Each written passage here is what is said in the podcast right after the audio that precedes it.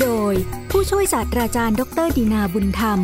ภาควิชาประวัติศาสตร์ และหน่วยวิชาอารยธรรมไทย คณะอักษรศาสตร์ จุฬาลงกรณ์มหาวิทยาลัย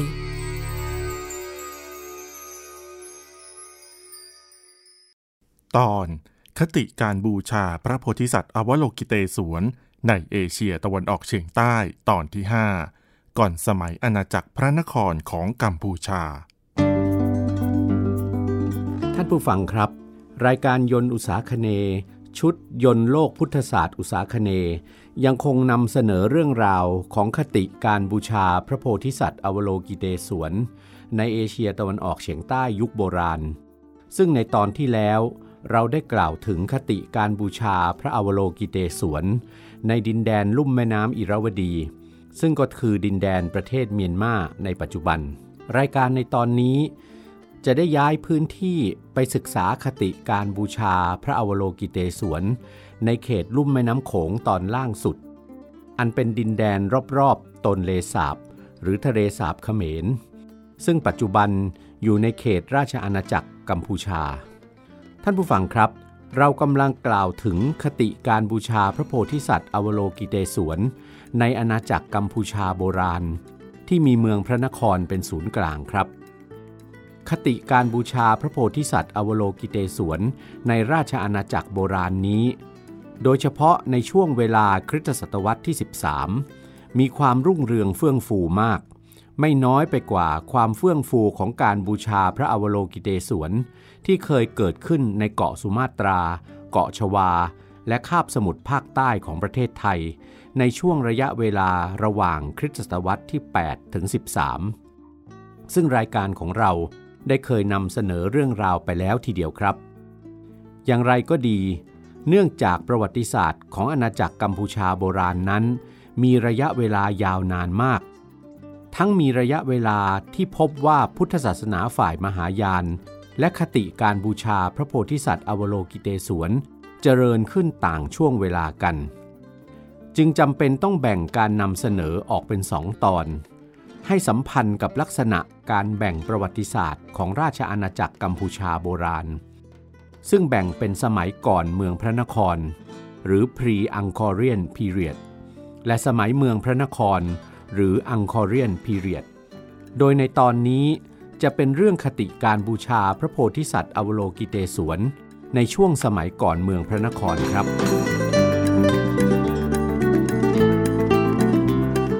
อาณาจักรกัมพูชาโบราณ หรือที่เรียกชื่อในจารึกหลักต่างๆ ของอาณาจักรนี้ว่า กัมพุชเทศนั้น มีอายุอยู่ตั้งแต่ต้นคริสตศตวรรษที่ 9 ไปจนถึงราวคริสตศตวรรษที่ 14 มีอาณาบริเวณครอบคลุมดินแดน บริเวณดินดอนสามเหลี่ยมปากแม่น้ำโขง ทางใต้ของราชอาณาจักรกัมพูชาปัจจุบัน ดินแดนรอบตนเลสาบหรือทะเลสาบเขมร ตลอดจนดินแดนในเขตอีสานใต้ของประเทศไทยปัจจุบัน เป็นบ้านเมืองของชาวคแมร์ซึ่งเป็นหนึ่งในกลุ่มชาติพันธุ์ออสโตรเอเชียติก อันเป็นกลุ่มมนุษย์ในชาติพันธุ์แรก ๆ ที่ได้ตั้งถิ่นฐานและสร้างสรรค์ประชาคมของตนขึ้น บนดินแดนแผ่นดินใหญ่ของโลกอุษาคเนมาตั้งแต่ต้นคริสตกาล โดยในช่วงระยะเวลาคริสตศตวรรษที่1ถึง2กลุ่มชาติพันธุ์คแมร์ ประสบความสำเร็จในการก่อตั้งประชาคมรัฐ แบบอินเดียขึ้น บนพื้นที่ดินดอนสามเหลี่ยมปากแม่น้ำโขง ตรงรอยต่อระหว่างประเทศกัมพูชากับเวียดนามในปัจจุบัน เป็นประชาคมรัฐที่เจริญรุ่งเรืองอยู่ถึงราว 6 ศตวรรษ ตั้งแต่คริสตศตวรรษที่ 1 ถึง 6 อาณาจักรแรกนี้มีชื่อเรียกในภาษาจีนว่าฟูหนาน หรือฟูนัน และได้กลายเป็นชื่อที่ใช้เรียกกันในหมู่นักประวัติศาสตร์ และโบราณคดีของเอเชียตะวันออกเฉียงใต้ รวมถึงในการศึกษาประวัติศาสตร์เอเชียตะวันออกเฉียงใต้สมัยโบราณ ก็ยอมรับกันว่า รัฐฟูนันนี้เป็นรัฐแบบอินเดียรัฐแรกที่กำเนิดขึ้นในเอเชียตะวันออกเฉียงใต้ เป็นบ้านเมืองที่ได้รับแบบแผนการปกครอง ศาสนา ศิลปะ การช่างและวิทยาการต่างๆ จากอินเดีย ทั้งเป็นรัฐอาณาจักรที่จะวิวัฒนาการต่อไป เป็นต้นกำเนิดอาณาจักรกัมพูชเทศ หรืออาณาจักรกัมพูชา ในช่วงต้นคริสตศตวรรษที่ 9 แต่ด้วยความที่นักโบราณคดีและนักประวัติศาสตร์ ยังไม่เคยได้ค้นพบหลักฐานใด ๆ ว่าคนพื้นเมืองนั้นเรียกตนเอง ว่าอะไร จึงอนุโลมใช้ชื่อฟูนัน ซึ่งเป็นชื่อที่จีนเรียกกันเรื่อยมาจนถึงปัจจุบันอาณาจักรฟูนัน มีศูนย์กลางอำนาจรัฐอยู่บนพื้นที่ดินดอนสามเหลี่ยมปากแม่น้ำโขง เมืองศูนย์กลางอำนาจรัฐ อยู่บนพื้นที่ดินดอนสามเหลี่ยมนี้ มีการย้ายที่เปลี่ยนแปลงไปในช่วงระยะเวลาตั้งแต่ต้นคริสตกาลถึงราวคริสตศตวรรษที่ 6 ปรากฏชื่อนครหลวงสำคัญสองเมืองคือคือกรุงโคกัตทลอก เมืองวยาทปุระ เมืองอังกอร์บเรยหรือนครบุรี นอกจากนั้น อาณาจักรฟูนันมีเมืองท่าการค้าทางทะเลที่สำคัญ คือเมืองออกแก้ว ใกล้กับปากแม่น้ำโขง ซึ่งนักโบราณคดีและนักประวัติศาสตร์ ต่างตั้งข้อสันนิษฐานว่า อาณาจักรฟูนันนั้น น่าจะเป็นอาณาจักร ที่มีพื้นฐานทางเศรษฐกิจ ผูกพันอยู่กับการค้าทางทะเล มากกว่าการเป็นรัฐเกษตรกรรม ที่ผูกพันกับการเพาะปลูก ที่ใช้พื้นที่ตอนในเป็นศูนย์กลางทางเศรษฐกิจที่สำคัญครับ อย่างไรก็ดี มีหลักฐานที่ทำให้เข้าใจได้ว่า รัฐฟูนันมีอิทธิพลเหนือพื้นที่ที่อยู่ลึกเข้ามาจากดินดอนสามเหลี่ยมปากแม่น้ำโขง ได้แก่อาณาบริเวณรอบๆตนเลสาบขึ้นไปจนถึงเขตเทือกเขาพนมดงเร็ก และเขตที่ราบสูงในเขตอีสานใต้ของประเทศไทยปัจจุบัน ไปจนถึงเขตแขวงจำปาสักทางตอนใต้ของสาธารณรัฐประชาธิปไตยประชาชนลาวในปัจจุบันด้วย โดยพื้นที่เหล่านี้น่าจะเป็นที่ตั้งนครรัฐอิสระของชาวคแมร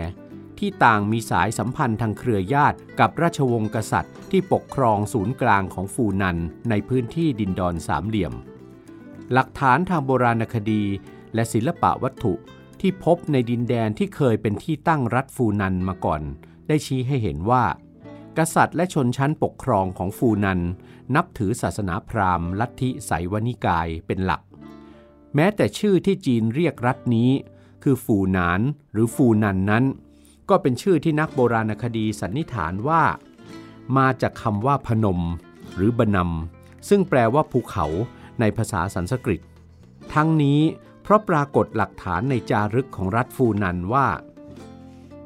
ชาวฟูนันเรียกกษัตริย์ของตนว่ากุรุงบนำหรือพระผู้เป็นใหญ่แห่งขุนเขา ซึ่งนำไปสู่ข้อสันนิษฐานต่อไปว่า กษัตริย์แห่งฟูนัน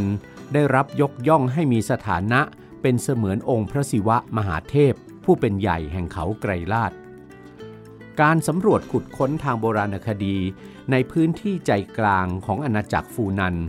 ซึ่งเริ่มต้นบุกเบิกโดยนักโบราณคดีชาวฝรั่งเศส สะท้อนให้เห็นว่า ศาสนาพราหมณ์ลัทธิไสวนิกายนั้น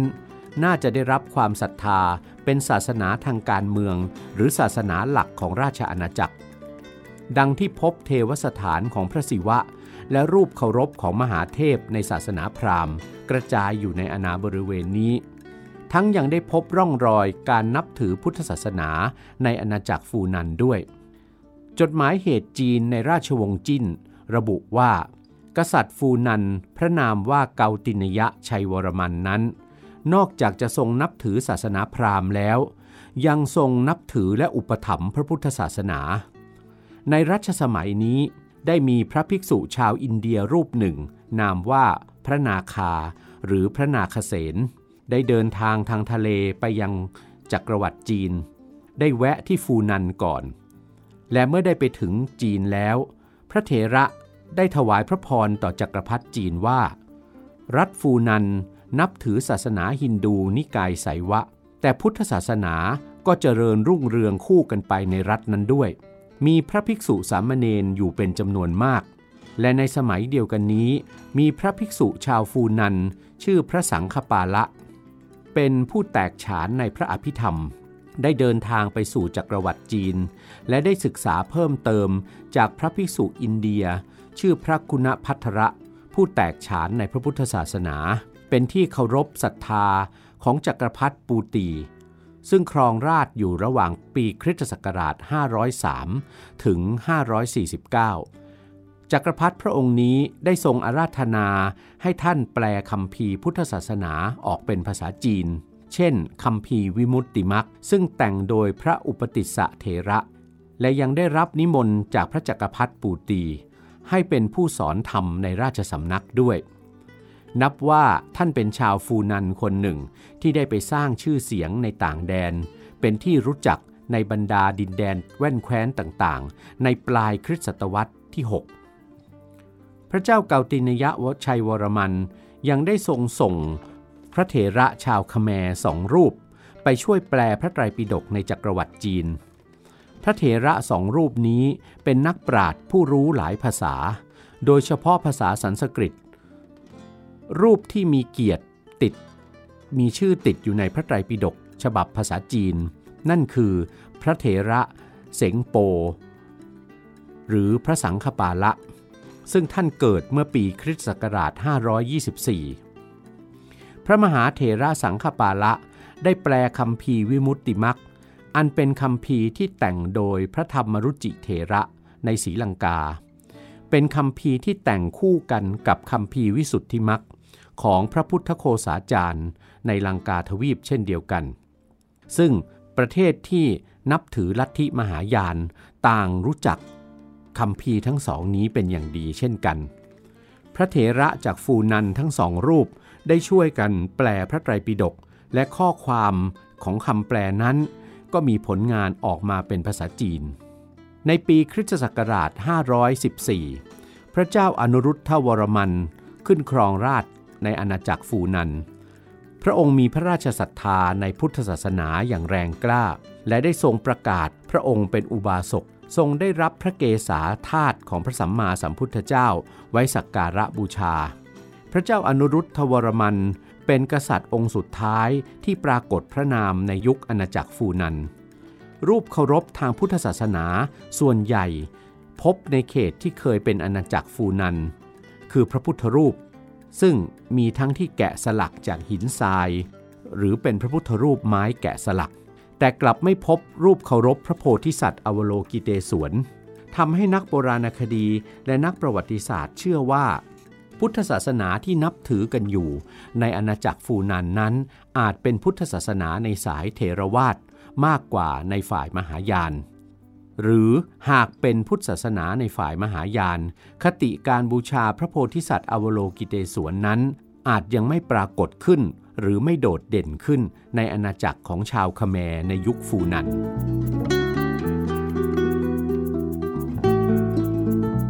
อาณาจักรฟูนัน รุ่งเรืองและร่วงโรยไปในรอบ 600 ปี แต่ไม่ถือว่าสูญสลายไปไหนนะครับ เพราะจะได้วิวัฒนาการต่อมาเป็นอาณาจักรกัมพูชา ในระหว่างนั้น นครรัฐจามปาของพวกจาม ซึ่งเป็นคนในกลุ่มชาติพันธุ์ออสโตรนีเชียน ได้เริ่มเจริญรุ่งเรืองขึ้นมา บนพื้นที่ชายฝั่งตอนกลางถึงตอนใต้ของเวียดนามในปัจจุบัน แต่ขณะที่กลุ่มอำนาจชนชั้นนำ ของชาวคแมรโบราณ แห่งรัฐฟูนันนั้น เกิดความแตกแยกช่วงชิงกันเป็นใหญ่ มาตั้งแต่ช่วงแรกของอาณาจักรแล้ว เมืองหลวงของฟูนัน สมัยราชวงศ์แรกที่เรียกกันว่า ราชวงศ์พระทองนางนาค ครองอำนาจอยู่ประมาณ 300 ปี จนถึงประมาณปีคริสต์ศักราช 485 ต่อมาจึงเริ่มยุคราชวงศ์กษัตริย์ ที่นิยมใช้สร้อยพระนามว่าวรมันต่อท้าย จากพระบาทโกนตินิยะชัยวรมัน เจ้านายเชื้อสายอินเดียใต้ ซึ่งได้ทรงรวบรวมสมัครพรรคพวก ยกเข้าโจมตี กรุงโคกัทลอก นครหลวงแห่งแรกของฟูนัน แล้วย้ายไปตั้งเมืองหลวงใหม่ ชื่อว่านครวยาทปุระ ราชสำนักจีนเริ่มเรียกบ้านเมืองของชาวคแมในช่วงเวลาแตกแยกของรัฐฟูนันนั้นว่า เจิ้นละ หรือเจนละ ราชวงศ์เดิมซึ่งเป็นราชวงศ์พระทองนางนาคนั้น อพยพย้ายขึ้นไปทางเหนือ สร้างเมืองขึ้นใหม่ริมฝั่งแม่น้ำโขง ชื่อสัมภูปุระ และภวะปุระ อยู่ฝั่งซ้ายแม่น้ำโขงตอนล่างในช่วงเวลาประมาณคริสต์ศักราช 550 ในการต่อมาเกิดการจราจนขึ้นในนครวยาทปุระ เจ้าชายภวะวรมัน ผู้ครองนครภวปุระ และเจ้าชายจิตรเสนพระอนุชา ผู้ครองนครสัมภูปุระ ซึ่งสองพระองค์นี้เป็นเชื้อสายราชวงศ์พื้นเมืองเดิม หรือราชวงศ์พระทองนางนาค ได้ยกเข้าโจมตีและครอบครองนครวยาทปุระ ของราชวงศ์เชื้อสายอินเดียใต้ และผนวกรวมกันเข้ากับอาณาจักรเจนละ ช่วงเวลาประมาณ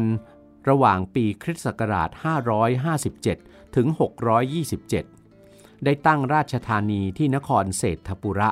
ในพื้นที่แขวงจำปาสักในลาวตอนใต้ปัจจุบัน อาณาจักรเจนละในระหว่างรัชสมัยพระบาทพระวรมันที่หนึ่งและพระบาทมเหนทรวรมัน ซึ่งพระนามเดิมคือเจ้าชายจิตรเสนนั้น ได้แผ่ขยายอำนาจเข้าไปในพื้นที่เขตเทือกเขาพนมดงเร็ก และลุ่มแม่น้ำมูลในเขตประเทศไทยปัจจุบัน พระบาทมเหนทรวรมัน ทรงย้ายเมืองหลวง กลับมาอยู่ที่นครวยาทปุระในคริสตศตวรรษที่ 8 ปรากฏหลักฐานว่า กษัตริย์เจนละ พระราชทานอุปถัมภกแก่พุทธศาสนา พระบาทชัยวรมันที่หนึ่งซึ่งครองราชเมื่อปีคริสต์ศักราช 650 ไปจนถึงปีคริสต์ศักราช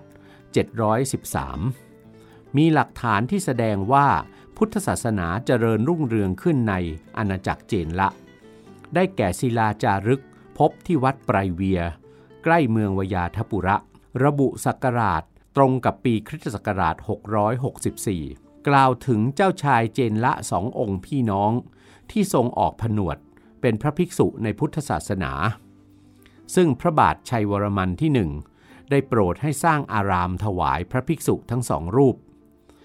ในบันทึกของหลวงจีนอี้จิง ที่เดินทางจากจีนไปอินเดีย และได้ผ่านดินแดนทะเลใต้ รวมทั้งฟูนันด้วย ได้กล่าวถึงว่าพุทธศาสนาในแคว้นเจนละเจริญรุ่งเรืองขึ้นอย่างมาก มีวัดพุทธศาสนาทั่วไปทุกแห่ง ศาสนาพราหมณ์และศาสนาพุทธอยู่ร่วมกันอย่างสงบสุข ประชาชนทั่วไปนิยมออกบวชในพุทธศาสนา แม้แต่เจ้านายในราชวงศ์ ก็มีศรัทธาออกผนวดเช่นเดียวกัน เมื่อสิ้นรัชกาลของพระบาทเจ้าชัยวรมันที่หนึ่งอาณาจักรเจนละในยุคนี้เกิดความผันผวนและวิกฤตการณ์ทางการเมือง จนเกิดแบ่งเป็นสองแคว้นใหญ่ที่เป็นปฏิปักษ์ต่อกัน คือแคว้นเจนละบก และแคว้นเจนละน้ำเชื่อกันว่า แคว้นเจนละบกมีอาณาบริเวณอยู่ทางตอนเหนือ ของส่วนที่เป็นเทือกเขาพนมดงเร็ก และที่ราบสูงภาคอีสานใต้ของประเทศไทยในปัจจุบัน ส่วนแคว้นเจนละน้ำกินอาณาบริเวณทางตอนใต้ ที่ราบลุ่มตนเลสาบไปจนจรดชายฝั่งทะเล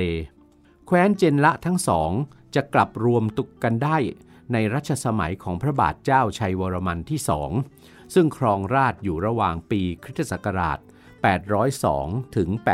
850 กลายเป็นอาณาจักรกัมพูชเทศหรือกัมพูชา ซึ่งเป็นจุดเริ่มของประวัติศาสตร์ ราชอาณาจักรกัมพูชาสมัยเมืองพระนคร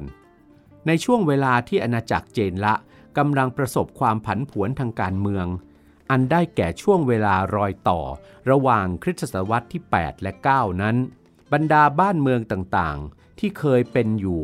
ใต้อิทธิพลของเจนละก็ตั้งตัวเป็นอิสระ และแยกออกจากอิทธิพลของอาณาจักรเจนละ บ้านเมืองสำคัญทางฝั่งเหนือของนครอีสานนปุระ ราชธานีของเจนละนั้น ที่สมควรกล่าวถึงก็คือแคว้นชื่อสีจนาสะ ซึ่งน่าจะตั้งอยู่ในบริเวณเขตจังหวัดนครราชสีมา ถึงจังหวัดบุรีรัมย์ในเขตประเทศไทยปัจจุบัน นครรัฐศรีจนาสะนี้มีราชวงศ์กษัตริย์ปกครอง ไม่ได้ขึ้นตรงต่ออาณาจักรเจนละ แต่อาจมีความสัมพันธ์ในเชิงเครือญาติกัน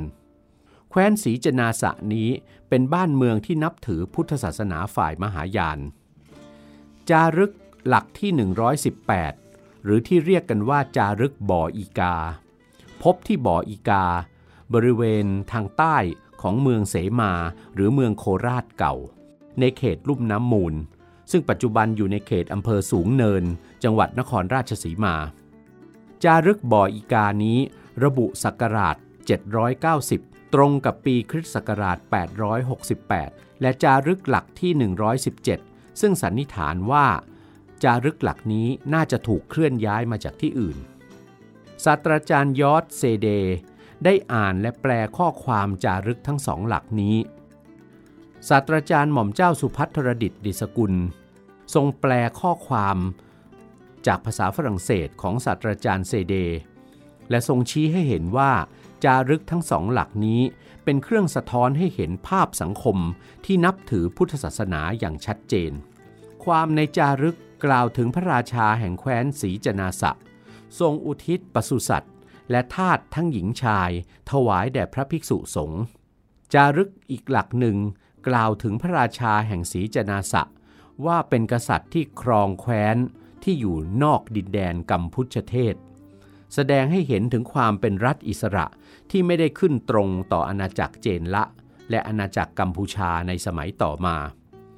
แต่บริเวณศูนย์กลางของอาณาจักรศรีจนาสะนั้น นักวิชาการยังไม่อาจปักใจได้แน่ชัดว่าตั้งอยู่บริเวณบ่ออีกา ในตำบลเสมาของอำเภอสูงเนิน แต่ศูนย์กลางของรัฐนี้น่าจะอยู่เลยเข้าไปในเขตพื้นที่ที่ราบสูงโคราช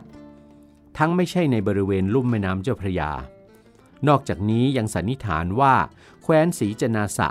น่าจะได้รวมตัวเป็นรัฐที่มั่นคงมาก่อนคริสตศตวรรษที่ 10 เพราะในจารึกมีการกล่าวถึงชื่อของบุคคลชื่ออังสุเทพ ซึ่งน่าจะเป็นนามของบรรพบุรุษ ในยุคก่อนที่รัฐศรีจนาสะจะได้มีการสร้างจารึกบ่ออีกาในปีคริสต์ศักราช 868 แคว้นศรีจนาสะนี้คงรุ่งเรืองอยู่สืบมาจนถึงคริสตศตวรรษที่ 10 การสำรวจและขุดค้นทางโบราณคดี ในอาณาบริเวณที่เคยเป็นแคว้นศรีจนาสะ ยังสะท้อนให้เห็นว่าพุทธศาสนาทั้งฝ่ายมหายานและฝ่ายเถรวาทเคยเจริญรุ่งเรืองอยู่ในแคว้นนี้ ปรากฏประติมากรรมรูปศิลาธรรมจักร และพระพุทธสายญาติ องค์ใหญ่ที่วัดที่วัดธรรมจักรเสมาราม ตำบลเสมาในเขตอำเภอสูงเนิน จังหวัดนครราชสีมา ทั้งธรรมจักรและพระพุทธสายญาติมีรูปแบบศิลปะในวัฒนธรรมทวารวดี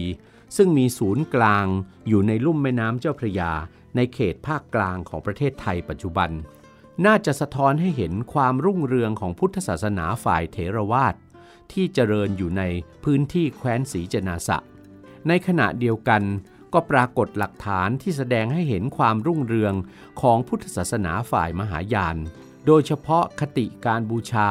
พระโพธิสัตว์อวโลกิเตศวนขึ้นในแคว้นศรีจนาสะด้วย คือพบประติมากรรม รูปพระโพธิสัตว์หล่อด้วยสำริดเป็นจำนวนมากถึง 300 องค์ พบที่ปราสาทปลายบัตรในเขตอำเภอละหารทรายจังหวัดบุรีรัมย์ในเดือนสิงหาคม ปีคริสตศักราช 1964 ในวันหนึ่ง หลังจากเกิดพายุฝนใหญ่ บริเวณปราสาทปลายบัตรชาวบ้านคนหนึ่ง เดินมาพบก้อนหินโผล่ขึ้นเหนือผิวดิน ทางด้านทิศเหนือของปรางประธานของปราสาทปลายบัตรจึงได้ลองขุดดินบริเวณรอบๆก้อนหินนั้น พบพระพุทธรูปองค์หนึ่ง มีพุทธลักษณะงดงามมาก แต่แรกชาวบ้านคนนั้นคิดจะนำไปขายต่อ แต่มีเจ้าหน้าที่ทางการห้ามเอาไว้ พระพุทธรูปองค์นี้จึงได้กลายมาเป็นสมบัติของชาติ จัดแสดงอยู่ในพิพิธภัณฑสถานแห่งชาติ ซึ่งนักโบราณคดีและนักประวัติศาสตร์ศิลปะ พิจารณาว่าเป็นพระพุทธรูปที่มีอายุอยู่ในราวคริสตศตวรรษที่ 11 หลังจากพบพระพุทธรูปองค์นั้นแล้ว กลุ่มชาวบ้านในอาณาบริเวณใกล้ๆปราสาทปลายบัตรได้ชักชวนกันเข้าไปสำรวจ ทั่วบริเวณปราสาท ตรงจุดที่ห่างออกมาจากปรางประธานของปราสาทปลายบัตรทางทิศตะวันตกเฉียงใต้ ประมาณ 15 เมตร ชาวบ้านพบแผ่นหินวางเรียงกันในแนวตะวันออกตะวันตก ขนานไปกับแนวกำแพงแก้วด้านทิศใต้ของปราสาท เมื่องัดแผ่นหินนั้นขึ้น ก็พบหลุม บรรจุ ประติมากรรม พระพุทธรูป และพระรูปพระโพธิสัตว์ ซึ่งหล่อด้วยสำริด8-9 องค์ บางองค์ก็มีผ้าห่อไว้ พระพุทธรูปและรูปพระโพธิสัตว์เหล่านี้ มีส่วนสูงระหว่าง 50 ถึง 142 เซนติเมตร และเมื่อขุดต่อไป บริเวณรอบๆ หลุมดังกล่าว ก็ยังพบรูปพระโพธิสัตว์ หล่อด้วยสำริดขนาดย่อมๆ อีกเป็นจำนวนมาก กล่าวกันว่ามีถึงกว่า 200 องค์ เนื่องจากเป็นการเข้าไปขุดหาสมบัติของชาวบ้าน โดยไม่ได้รับอนุญาต และไม่ได้แจ้งแก่ทางราชการ ประติมากรรมรูปพระโพธิสัตว์สำริดเหล่านั้น จึงกระจัดกระจายไปอย่างรวดเร็ว โดยทางกรมศิลปากรของประเทศไทยก็ไม่อาจติดตามคืนมาได้จนถึงปัจจุบัน นอกจากนั้น ในพื้นที่ที่เคยเป็นเขตแคว้นศรีจนาสะยังมีการพบประติมากรรมรูปพระโพธิสัตว์อีกหลายแห่ง ในปีคริสต์ศักราช 1971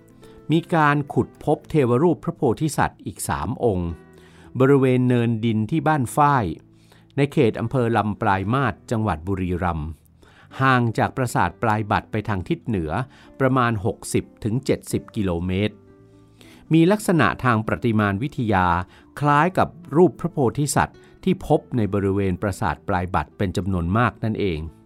พระพุทธรูปและรูปพระโพธิสัตว์จำนวนมากเหล่านี้ หล่อด้วยสำริด เมื่อวิเคราะห์แล้วเป็นงานประติมากรรมสำริดที่มีอายุอยู่ระหว่างคริสตศตวรรษที่ 7 ถึง 9 ร่วมสมัยกับช่วงหัวเลี้ยวหัวต่อของสมัยเจนละ กับสมัยสถาปนาอาณาจักรกัมพูชา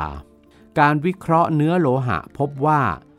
รูปพระโพธิสัตว์เหล่านี้มีส่วนผสมของดีบุก สูงกว่าทองแดง รูปพระโพธิสัตว์องค์ที่มีส่วนสูงเกิน 20 เซนติเมตร จะมีการผูกโครงเหล็กอยู่ภายใน ทุกองค์มีการทำเดือยต่อส่วนพระวรากายกับส่วนส้นเท้า เป็นรูปพระโพธิสัตว์อวโลกิเตศวน และพระโพธิสัตว์ไมเตรยะ หรือพระโพธิสัตว์สีอริยะเมตไตร ซึ่งน่าจะสร้างขึ้นในคติพุทธศาสนาฝ่ายมหายาน อันเป็นคติที่นิยมนับถือกันในอินเดียเหนือ ในสมัยราชวงศ์คุปตะตอนปลาย คือระหว่างคริสตศตวรรษที่ 6 ถึง 8 ส่วนพระพุทธรูปสำริดที่พบมีพุทธลักษณะคล้ายพระพุทธรูปแบบทวารวดี ในลุ่มแม่น้ำเจ้าพระยา และในส่วนอื่น ๆ ของภาคอีสาน น่าจะเป็นรูปของพระพุทธเจ้าศรีสากยมุนี ในพุทธศาสนาฝ่ายหินยาน การพบทั้งพระพุทธรูปและรูปพระโพธิสัตว์ หล่อด้วยสำริดเป็นจำนวนมากปะปนกันอยู่นี้ สะท้อนให้เห็นว่า ในรัฐศรีจนาสะคงมีการนับถือพุทธศาสนาต่างนิกายกัน ลักษณะของประติมากรรมที่มีขนาดไม่เท่ากัน และหน้าตาแปลกแตกต่างกัน สะท้อนว่า ประติมากรรมเหล่านี้น่าจะหล่อมาจากโรงหล่อมากกว่าหนึ่งแห่ง ในชุมชนที่ต่างกันไปด้วย ในภาพรวมแล้ว พระพุทธรูปและรูปพระโพธิสัตว์สำริดจำนวนมากนี้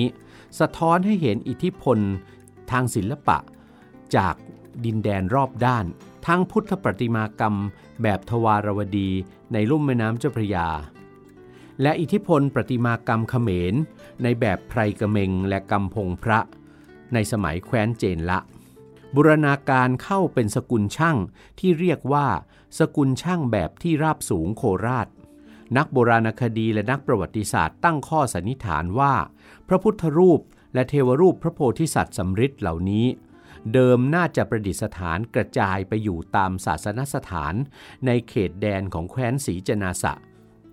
ซึ่งอาจมีปราสาทปลายบัตรเป็นศูนย์กลางทางศาสนาที่สำคัญ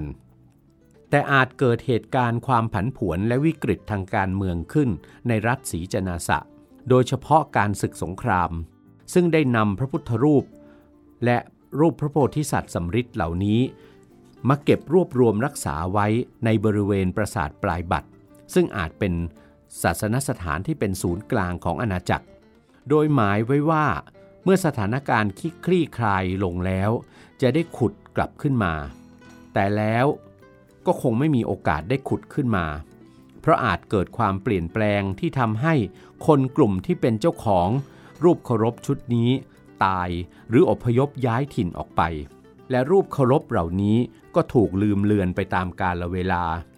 และการเวลานับพันปีนั่นเอง ที่ทำให้พื้นที่และผู้คนพันเปลี่ยนไปจนกระทั่ง ชาวบ้านที่อาศัยอยู่ในพื้นที่รอบๆปราสาทปลายบัตรในยุคคริสตศตวรรษที่ 20 ได้มาพบและขุดเอาขึ้นมา ลักษณะทางประติมานวิทยาที่สำคัญของรูปพระโพธิสัตว์ที่ที่พบในบริเวณปราสาทปลายบัตรนี้ นอกจาก เป็นของที่สร้างขึ้นในสกุลช่างเฉพาะท้องถิ่นแล้ว ยังเป็นพระโพธิสัตว์ที่ไม่ได้ทรงเครื่องอย่างกษัตริย์ บรรดารูปพระโพธิสัตว์สำริด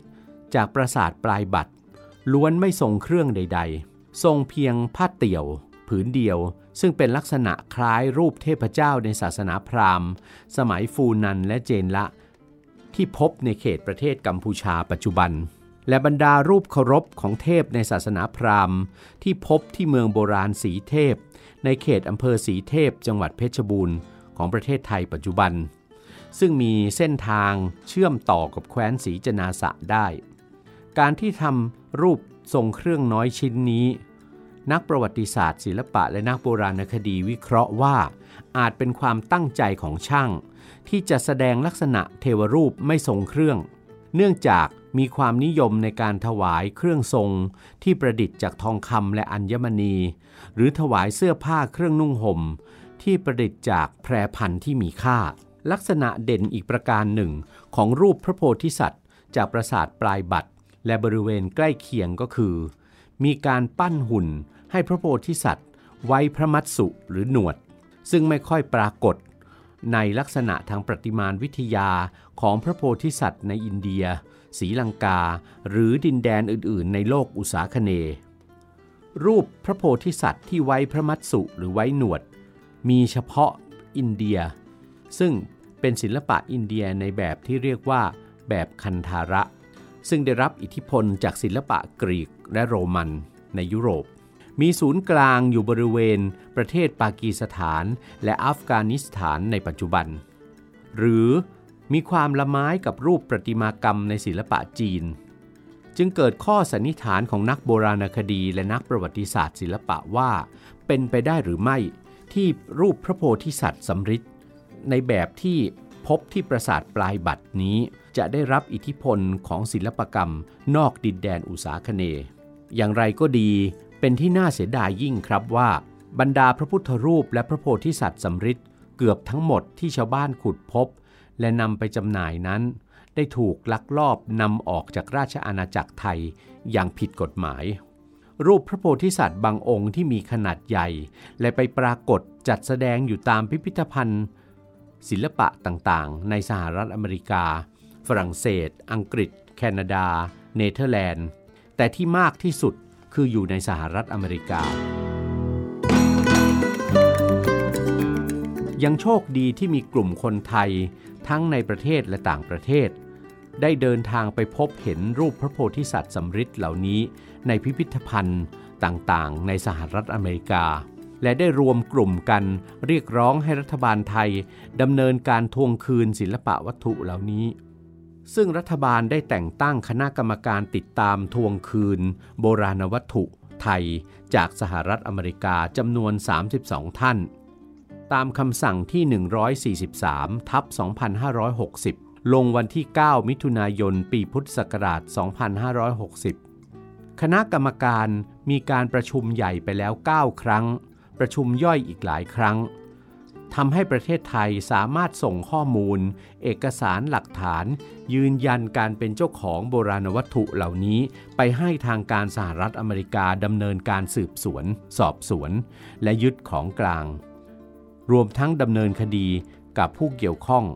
และส่งโบราณวัตถุกลับประเทศไทย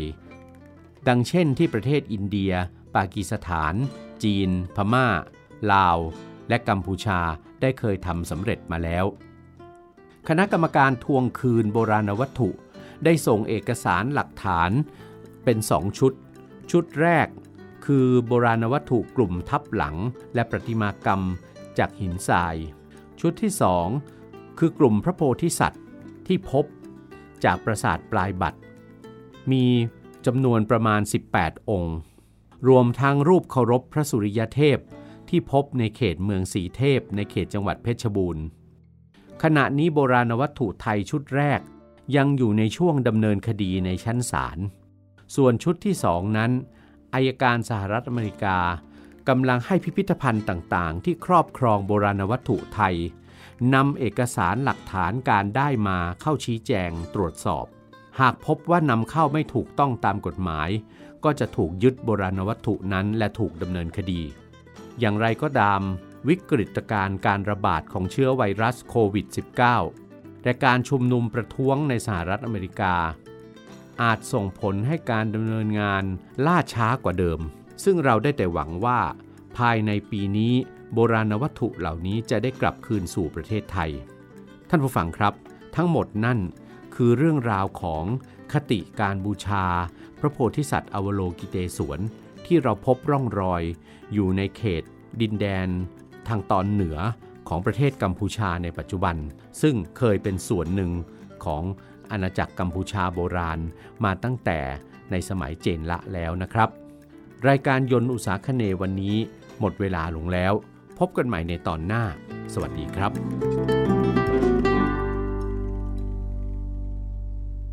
ยนต์วิถีดูชีวิต เรื่องประวัติ ศาสตร์และศิลป์ในเอเชียตะวันออกเฉียงใต้ ฟังในรายการยนต์อุตสาคเน